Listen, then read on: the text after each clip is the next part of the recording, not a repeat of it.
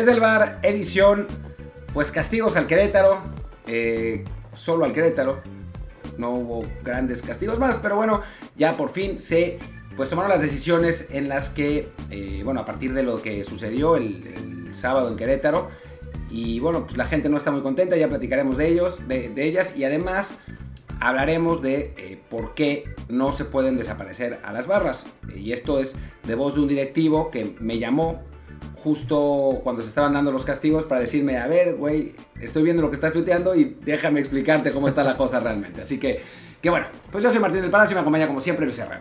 ¿Qué tal, Martín? Y esa es la parte en la que siempre les digo que estamos en Apple Podcast y Spotify, pero hoy no estamos en Spotify porque se cayó Spotify. No, pues ya regresó, ¿no? No sé si se cayó o no, pero bueno, es una buena manera recordarles que estamos también en Amazon Music, Himalaya, Castro, Overcast, Google Podcast, Amazon Music y muchas más. Así que, ya sea que nos sigan o no en una de las apps, pues mejor síganos en dos, para que el día que pase lo de hoy, que se nos calle Spotify, pues tengamos también una opción B donde escucharnos. O sea, porque me pasó a mí que iba yo por la calle, quería escuchar mi Spotify, y ¡oh Dios! ¡No tengo Spotify! ¿Por qué Dios? ¿Por qué a mí? ¿Qué es lo peor que le puede pasar a alguien en la vida? Irse a la calle con los audífonos y no tener Spotify. Por eso hay que tener Apple Podcast, Google Podcast. Es decir, yo tengo Apple Podcast porque, Apple Music, porque, esperan, no me están pagando ningún patrocinio. No voy a decir por qué tengo Apple Music. Pero ustedes sí, para que nos pongan ahí el review de 5 estrellas con comentario para que más y más gente nos encuentre y así podamos seguir haciendo contenido todos los días. Ahora hemos tenido tema con esto del Querétaro, pero bueno, también los días en que no hay tanta información, también estaremos aquí, siempre y cuando pues ustedes también nos acompañen. Y bueno, ya creo que nos aventamos un intro bastante largo. Simplemente para cerrar el intro, ya volvió a Spotify, está todo bien, así perfecto. Nos pueden escuchar en Spotify. También será perfecto, ¿no? Así que además el programa de hoy sí vale mucho la pena escucharlo por todo lo que ocurrió. Y pues bueno, comencemos, digamos, con lo que sería el recuento de los daños, en este caso las sanciones que impone la Liga por la corrupción Querétaro, ¿no? El Club Querétaro, bueno, estamos leyendo el Universal porque es más fácil, ¿no? Pero dice, la Asamblea de Dueños de la Liga MX dio a conocer las sanciones a las que se hicieron acreedores Querétaro y Atlas por los incidentes de violencia ocurridos el pasado sábado. El equipo de Gallos Blancos seguirá en competencia, pero ahora bajo la administración de nuevos dueños. Que son los viejos. Que son los viejos, sí. El actual grupo que estaba a cargo del club, encabezado por Gabriel Solares, Adolfo Ríos, Greg Taylor y Manuel Velarde, ha sido suspendido del fútbol mexicano por 5 años. Antes de eso tendrán que pagar una multa de 1.5 millones de pesos. Yo me pregunto, ¿y cómo se las van a cobrar si ya están suspendidos? Porque, bueno, pero... Yo sé cómo, okay. ahora te lo digo. Ahora me dices, y como decía Martín, los nuevos dueños, que son los viejos, será el grupo caliente propio de Jorge Ganrón, que eran los dueños del Querétaro hasta hace un par de años, se lo vendieron a este grupo, se habían quedado aparentemente con un 20% de las acciones, entonces bueno, ahora simplemente les regresa a ellos para administrarlo, y tienen la obligación de venderlo a más tardar en junio de 2023. Y así es como van a pagar los otros la multa de 1.5 millones de pesos. Lo que pasa es que, administrativamente, legalmente, no pueden robarse el 80% que no le correspondía a Hank. Lo que sí pueden hacer es que Hank lo administre y cuando lo venda, Hank se queda con su 20% y los otros se quedan con lo que las ganancias del 80% y a partir de esas ganancias... De ahí sacan los 1.5 millones de pesos. Habrá que ver, ya luego habrá seguramente peleas por cuánto salió, pero bueno, ese es un problema para el próximo año, a menos que consigan vender el club en este verano, porque aquí hay un punto importante. Al Querétaro se le veta a la corregidora por todo el año, tendrán que jugar sin público hasta junio del 2023, a menos que el equipo sea vendido este verano, seguramente cambiado de sede, y en ese caso, entonces ya el nuevo equipo, aunque sea la misma franquicia, ya podría jugar en el estadio que le toque sin sanciones en términos de aficionados. En cuanto a los grupos de animación, no desaparecieron como se prometió. La barra de los Gallos Blancos no podrá estar con su equipo por 3 años en juegos de local, pero bueno, pues si venden el equipo, pues da igual, y uno como visitante, o sea... Pueden hacer desmanes fuera, pero no en casa. Exacto. Y la barra del Atlas está impedida de ir a los juegos de visita por 3 meses. Sí, que creo que es además el punto que más molestó en general en redes sociales y en medios, que es, pues realmente no hubo una acción fuerte contra las barras, ¿no? O sea, lo que se está pidiendo no es únicamente que se castigue a la de Gallos Blancos y a la de Atlas, sino en general que se desaparezcan del fútbol mexicano. Ahora hablamos un poquito más de ello, pero bueno, en cuanto a castigos, ahí es donde quedó la parte esta de las barras y que sí parece muy, muy bajito, ¿no? Además de eso, bueno, aquí están un poco lo de las sanciones administrativas. Reiteran el tema de los directivos castigados, que bueno, los dueños, el directivo en este caso Bueno, los suyos son Greg Taylor, Manuel Velarde, Solars, que era el presidente, ajá, y Adolfo Ríos, que era el director deportivo, que pues suena un poco raro que también lo hayan castigado a él cuando él técnicamente no tenía nada que ver en lo operativo del estadio y del club en general, pero pues también le cayeron a él. Agarraron parejo, control, y que mira que él fue de los que mejor actuó en el partido, incluso bajándose del palco y tratando de parar las cosas, ¿no? Sí, la verdad es que no hacen muy bien las cosas en general los de la Liga MX, y este es otro caso, pero bueno, en fin. Además, pues regresa un delantero histórico del fútbol mexicano. Ah, claro, Gastón Lamesa volvió porque el Atlas vuelve a ganar en la mesa. En este caso el partido lo iban ganando en el campo 1-0 cuando pasó todo esto, pero bueno, el partido ya se decanta como finalizado, no se va a reiniciar, lo pierde el Querétaro 3-0 ante el Atlas, y bueno, ya después de eso se mantiene el tema de las sanciones, de que un año fuera, un año sin poder jugar con público.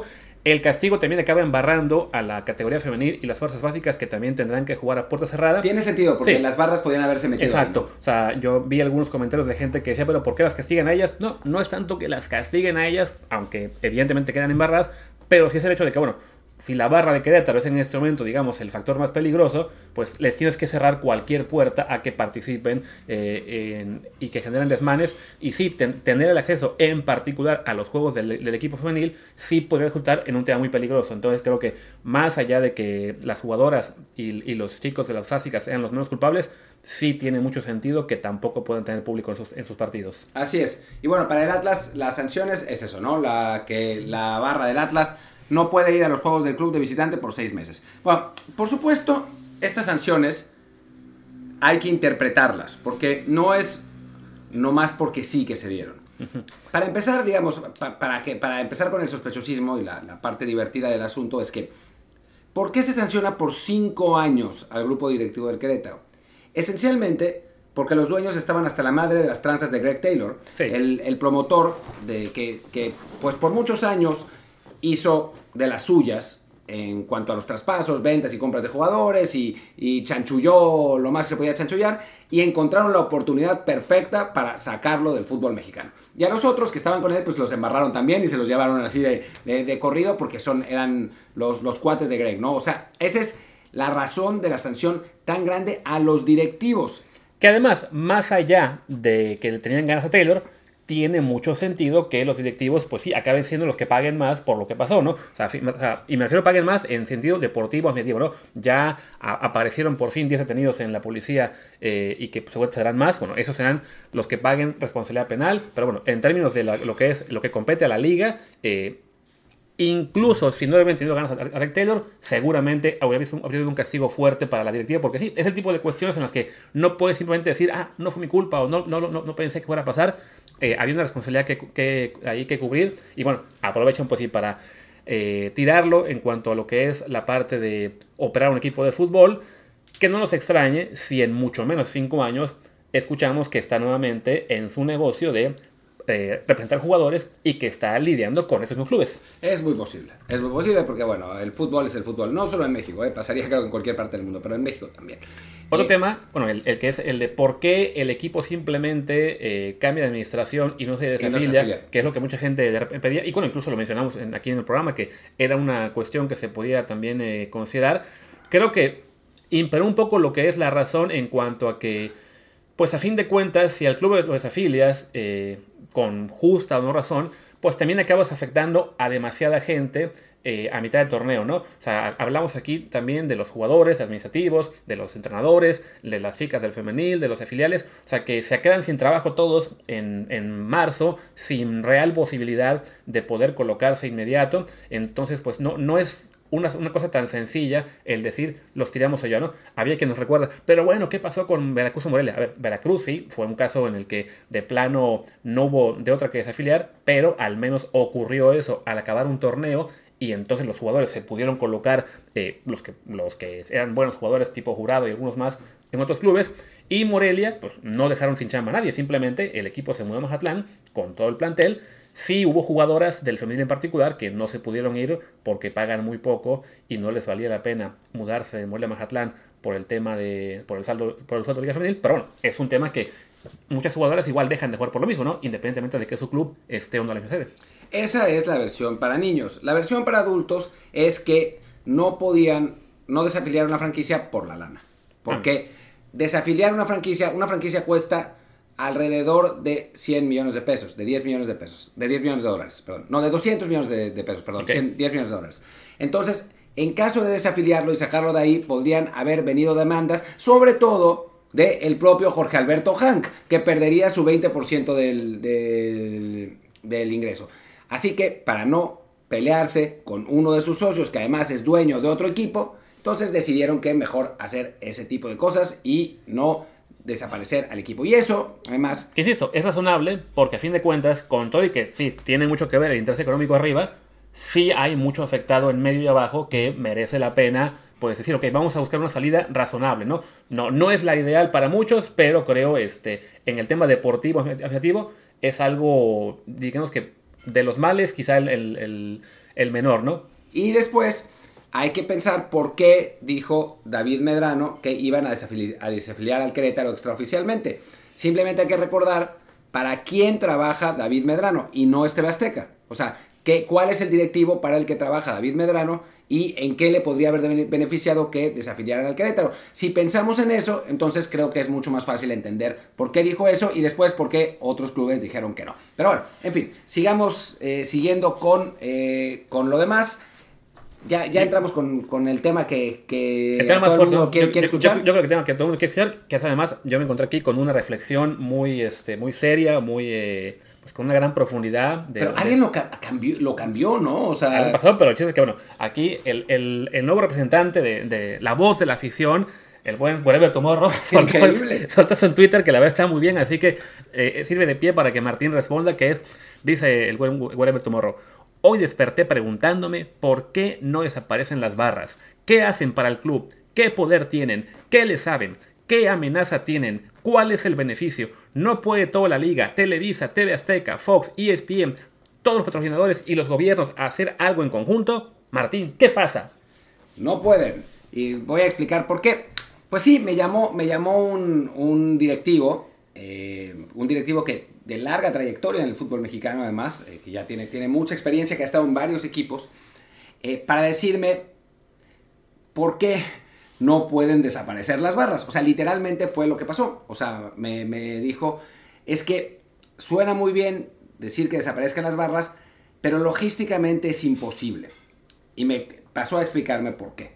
Primero que nada, lo que me dijo fue que, a diferencia de lo que todos creíamos y de lo que pasaba hace 15, 20 años, los clubes ya no le pagan nada a las barras.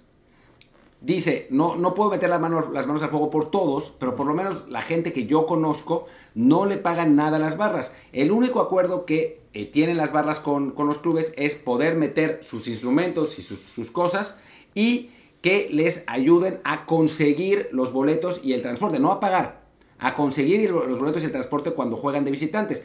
Me dice... Menos después de la pandemia. Después de la pandemia nos surge el dinero de taquilla, entonces no podemos andarle regalando boletos a nadie. Entonces, esa es la primera, lo primero que me dijo y que llama la atención, ¿no? Porque nosotros pensábamos, la verdad es que sí. También me dijo que no podía entender el trabajo infame de la Liga MX en comunicar estas cosas a periodistas y afición. Porque dice... Nadie sabe, o sea, todo el mundo cree que las barras hacen lo que quieren, pero esto no es Argentina. O sea, a nosotros las barras nos sirven porque son boletos pagados que entran al estadio. Después lo que dice es, si desaparecen las barras, estos güeyes igual van a ir. Claro. O sea, se van a meter al estadio, nada más que van a entrar separados en distintas partes del estadio y van a hacer sus desmanes en todos lados. Y yo le dije, pero a ver, espérame. Porque también lo había que cuestionar, ¿no? Pero este tipo de gente hace su poder por los números. O sea, mientras más numerosos son, más poderosos son. Y me dice, sí, pero ese es el problema de que en la Liga MX no hablen con los directores de operaciones de los estadios. Mi director de operaciones me dice, con que sean 100 en un solo lugar ya es un problema. Y si son 100 en 10 lugares, o sea, imaginemos que son 1000 o 2000 claro. En la barra, ¿no? Y son 100 en 10 lugares distintos del estadio, pueden armarse 7 madrizas distintas. En el caso en general de las barras, normalmente los clubes las tienen controladas porque saben dónde están. O sea, y lo que me dice, y es verdad, este incidente del Querétaro Atlas no es que pase todos los días, o sea, es la primera vez que pasa algo así en muchísimo tiempo. De tamaño, ¿no? Sí. Y no, el directivo en cuestión, que no es de ninguno de los dos, obviamente, no puede entender cómo había tan poca seguridad y cómo se le salió de control así. O sea, dice, nosotros sabemos cuántos elementos tenemos que tener para controlarlos. También dice, lo que me dijo es, nuestra barra es de las más tranquilas del fútbol mexicano, así que no hay problema ahí, ¿no? Pero nosotros sabemos cuánto porque tenemos un director de operaciones que nos dice eso. Yo no puedo entender cómo pasó esto de Querétaro, que no lo hayan hecho, ¿no? Que es parte de lo que explica del por qué se desafila y se les deja por los directivos, porque sí, la incompetencia para lidiar con un partido de actores como este, pues es tal que con todo lo que pasó, era muy complicado defender. Ah, no, que se queden, que tenga otra oportunidad. No. O sea, creo que todo el mundo tenía claro que se tenía que ir. Después, lo que le digo, bueno, pues entonces, ¿qué onda con la credencialización? Y me dice, es que eso también está cabrón. ¿Por qué? Porque para credencializar, digamos, se tiene que hacer una base de datos y el famoso reconocimiento facial. Claro. Y para poder gastar en eso, o sea, ni los clubes de la Premier lo tienen, solamente lo tienen algunos. Para poder gastar en todo eso, sería pues una fortuna, y esa fortuna, a final de cuentas, repercutiría en el costo de los boletos. Y entonces me dice, a ver, ¿qué quieren los aficionados? ¿Poder pagar las entradas a los estadios o que se haga esta credencialización? Y entonces, bueno, pues lo que dice es que es eso, ¿no? O sea, que si mientras más trabas logísticas, y ahora vemos lo de Orlegui, mientras más trabas logísticas se pongan, mientras más requisitos, más caro va a ser el boleto y la gente no va a poder pagar para entrar al estadio. Eso es lo que me dice. Me dice, si ponemos que den el IFE o que nos dejan hacer un registro con el IFE, nadie va a ir al estadio. Entonces, ese es otro punto, ¿no? Claro, o sea, que en ese sentido, bueno, si no va a ir al estadio estos vándalos, pues que no vayan y ya. Sí, pero resulta es que los otros aficionados tampoco van a ir. Los más tampoco van a querer, ¿no? O sea, ese no, es la gente en México, y bueno, no solo México, en buenas partes del mundo, es tan desconfiada que no quieres darle a nadie tu identificación o que tengan registrado en cualquier base de datos. Yo no lo haría, o sea, yo no le daría a un club de fútbol mi IFE, quién sabe qué vayan a hacer con ella, o sea, no. Como son los clubes. Claro. A Apple sí, pero al club de fútbol no. Sí. Y justo alrededor de esto salió un comunicado hace un ratito de Orlegui Sport en la que dice que ellos básicamente sí lo van a implementar en Santos y Atlas con esto de adiós al anonimato y que tendrán que implementar un proyecto, proyecto de varias fases que dicen que todos los que vayan tendrán que estar plenamente acreditados e identificados. El detalle sí, a ver cuánto les cuesta y cuánto repercute después en las entradas, ¿no? Y yo lo que me pregunto, sinceramente, y quiero que alguno de los aficionados o periodistas de esas zonas de Torreón o de Guadalajara me digan cómo diablos van a hacer para hacerlo a partir de su próximo partido. ¿Cómo le van a hacer? O sea, no tengo idea.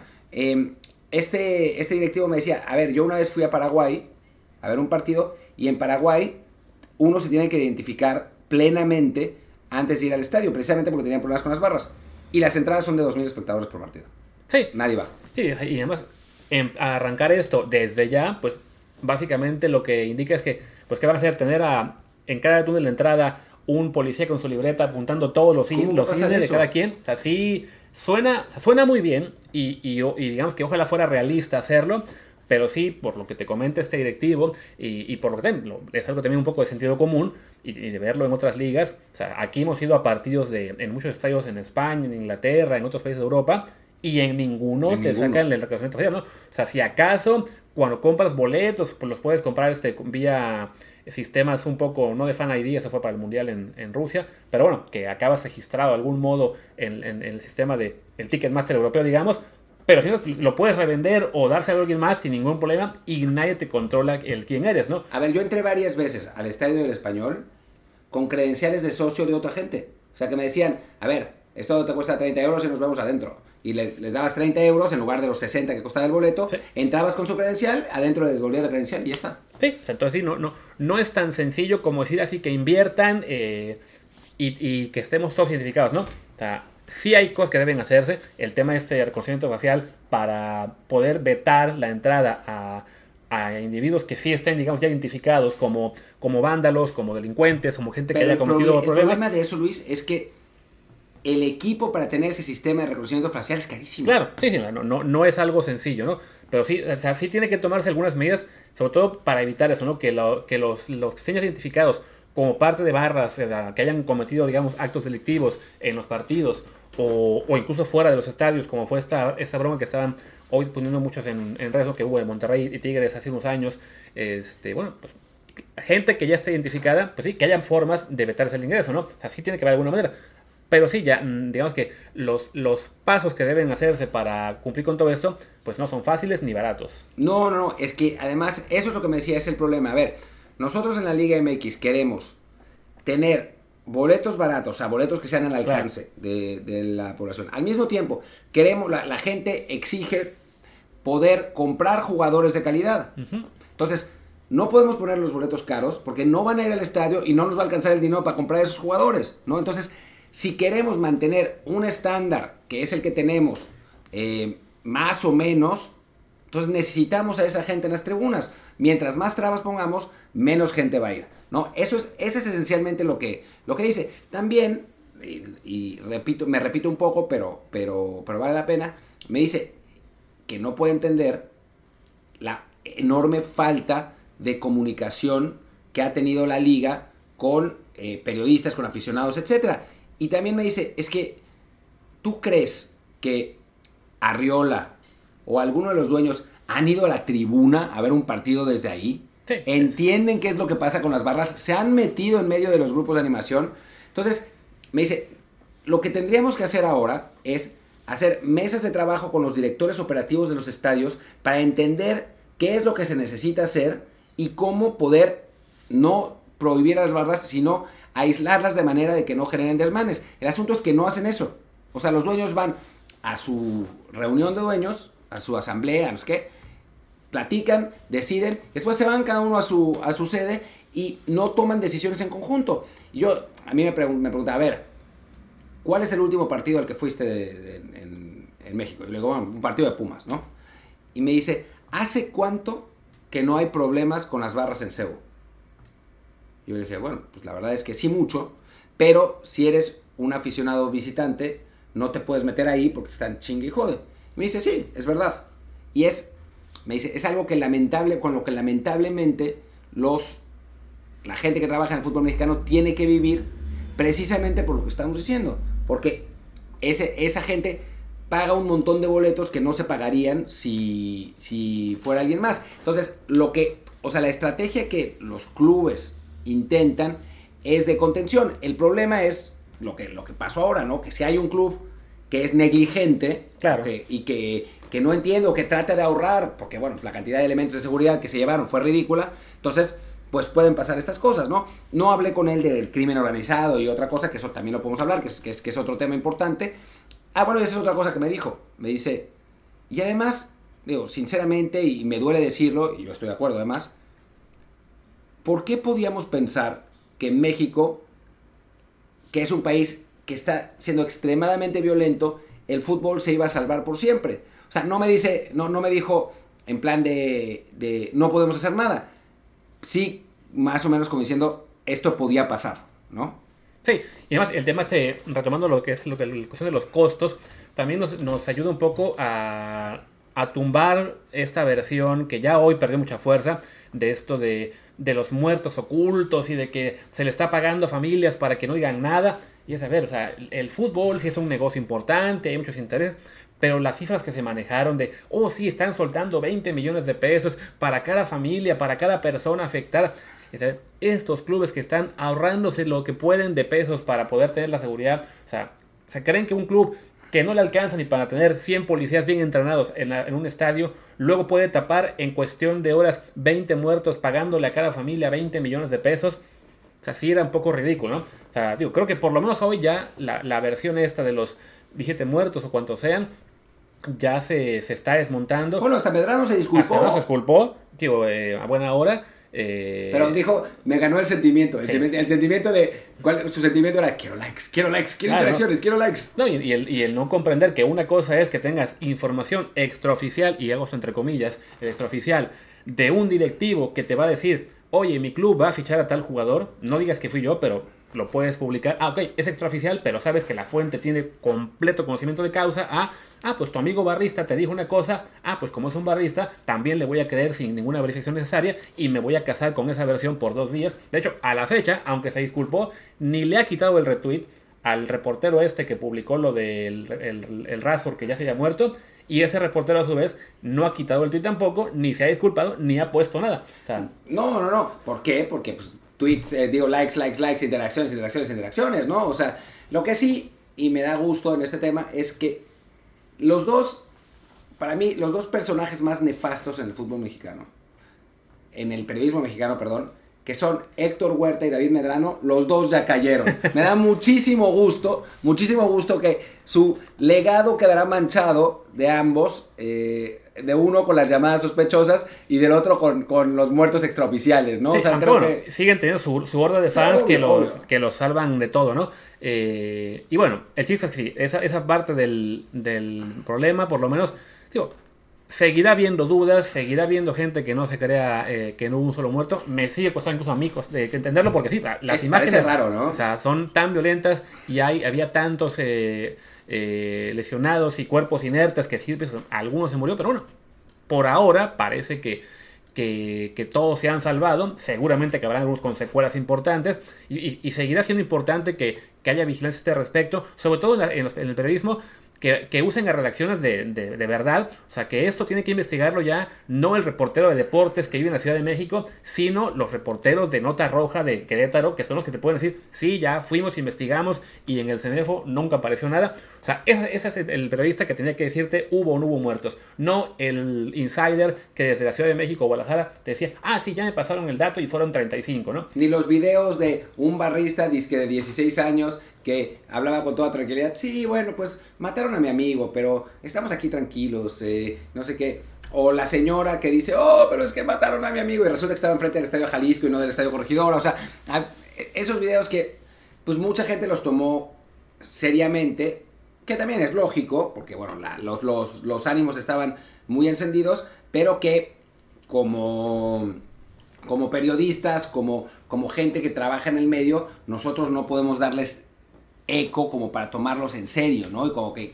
sean referencia. O sea, es que un tuitero te diga, no has visto los videos, seguro hay muertos. Ok, es un tuitero, ¿no? Claro. Pero que un periodista diga eso es como, bueno, a ver, haz tu chamba. Sí, que además acabaron reforzando la narrativa. Entonces, esa misma gente que a lo mejor apareció en videos o haciendo testimonios en redes sociales, lo decían también porque bueno, ellos mismos lo escucharon de periodistas y pensaban, es que sí, si ya los reportaron que hubo muertos, pues yo escucho que a mi amigo, mi vecino o a un conocido le pasó esto en el estadio y estoy muriendo de preocupación. Digo, el caso de la señora que hablaba de Arturo Buenrostro, digo, nunca pudimos descubrir si Arturo Buenrostro existe o no existe. Vamos a decir que sí existe y que esté lesionado o no.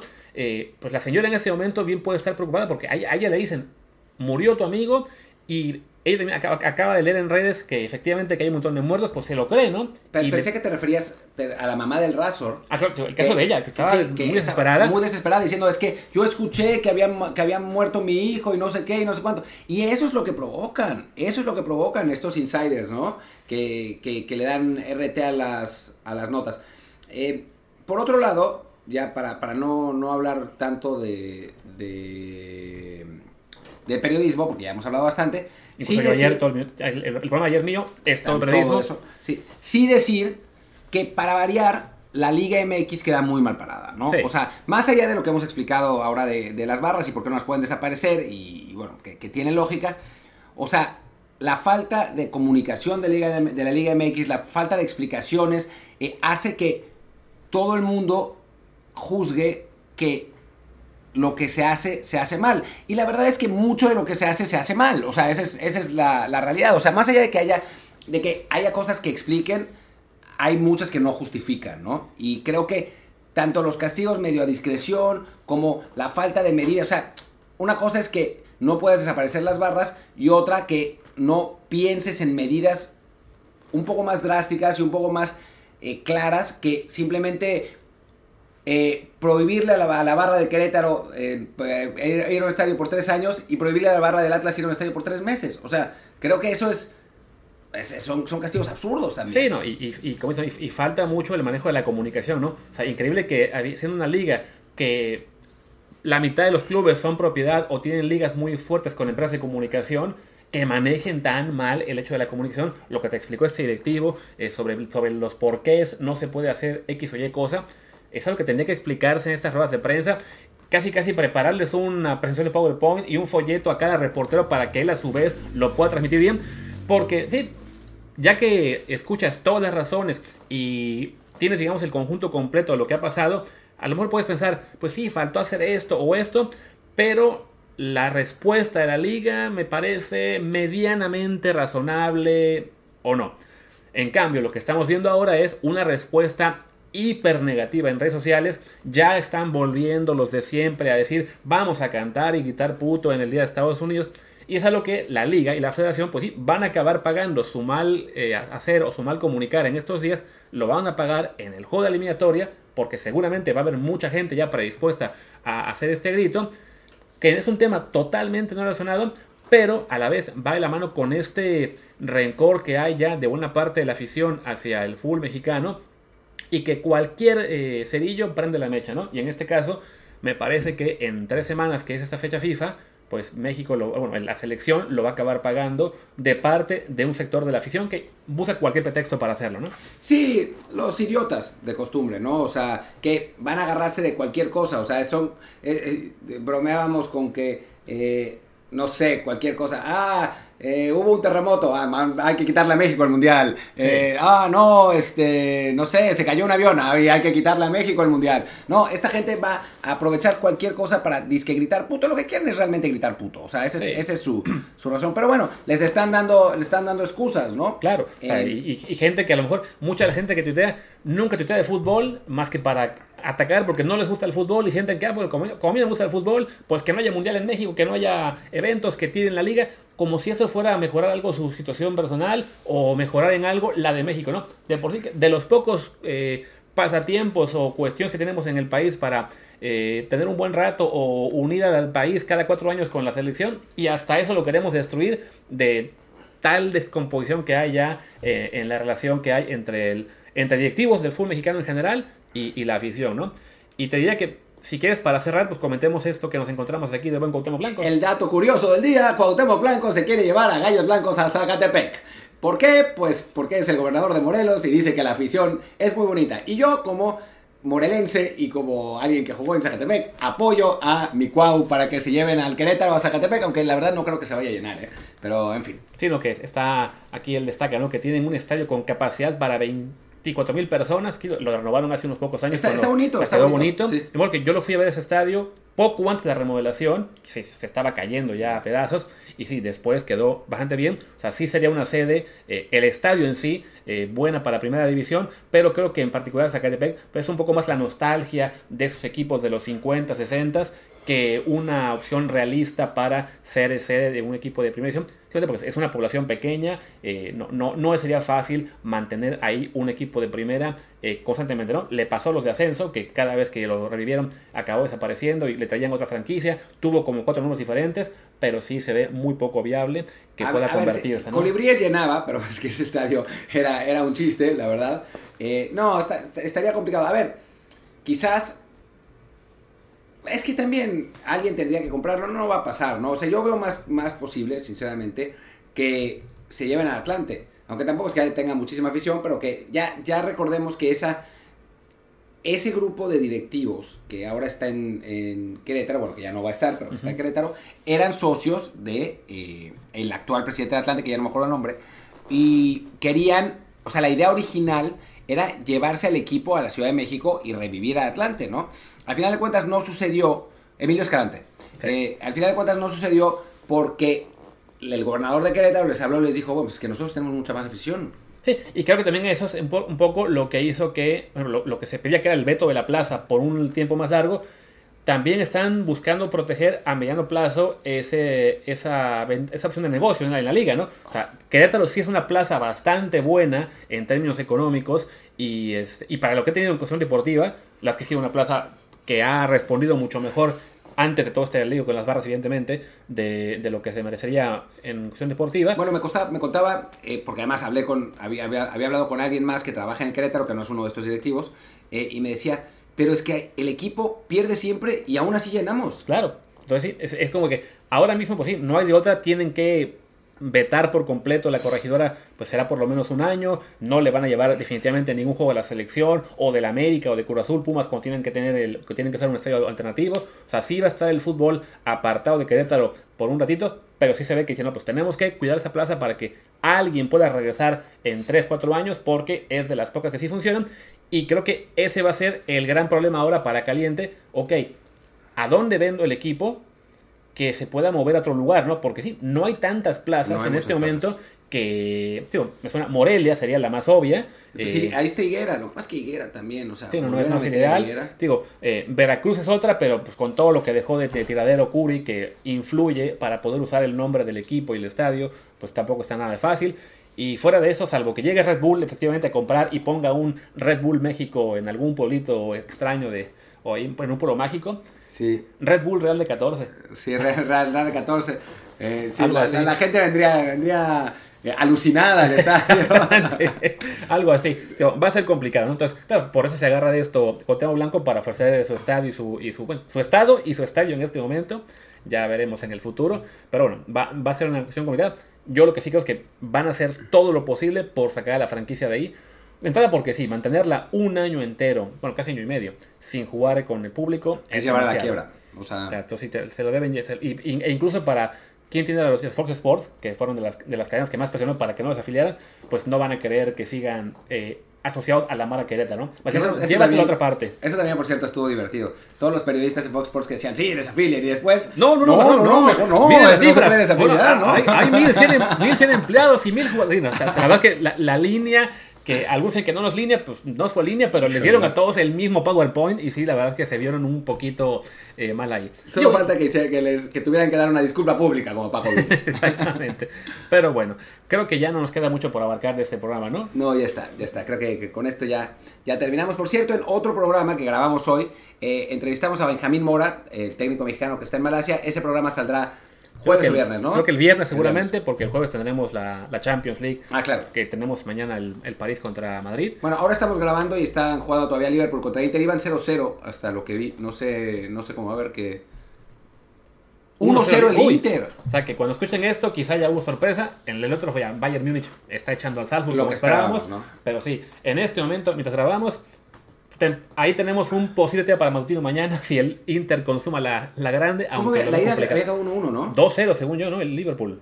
Sí, 2-0 o sea, Liverpool. Sí, no está tan fácil. Ah, sí, cierto.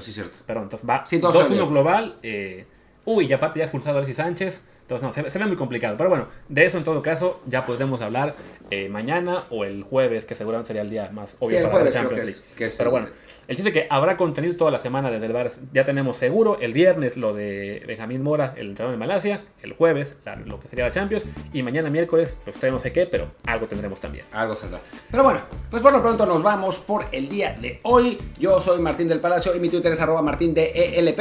Yo soy Luis Herrera, el mío es @LuisRHA. El del programa es @desdeelbarPOD, desde el bar pod. Pues gracias y hasta mañana. Chao.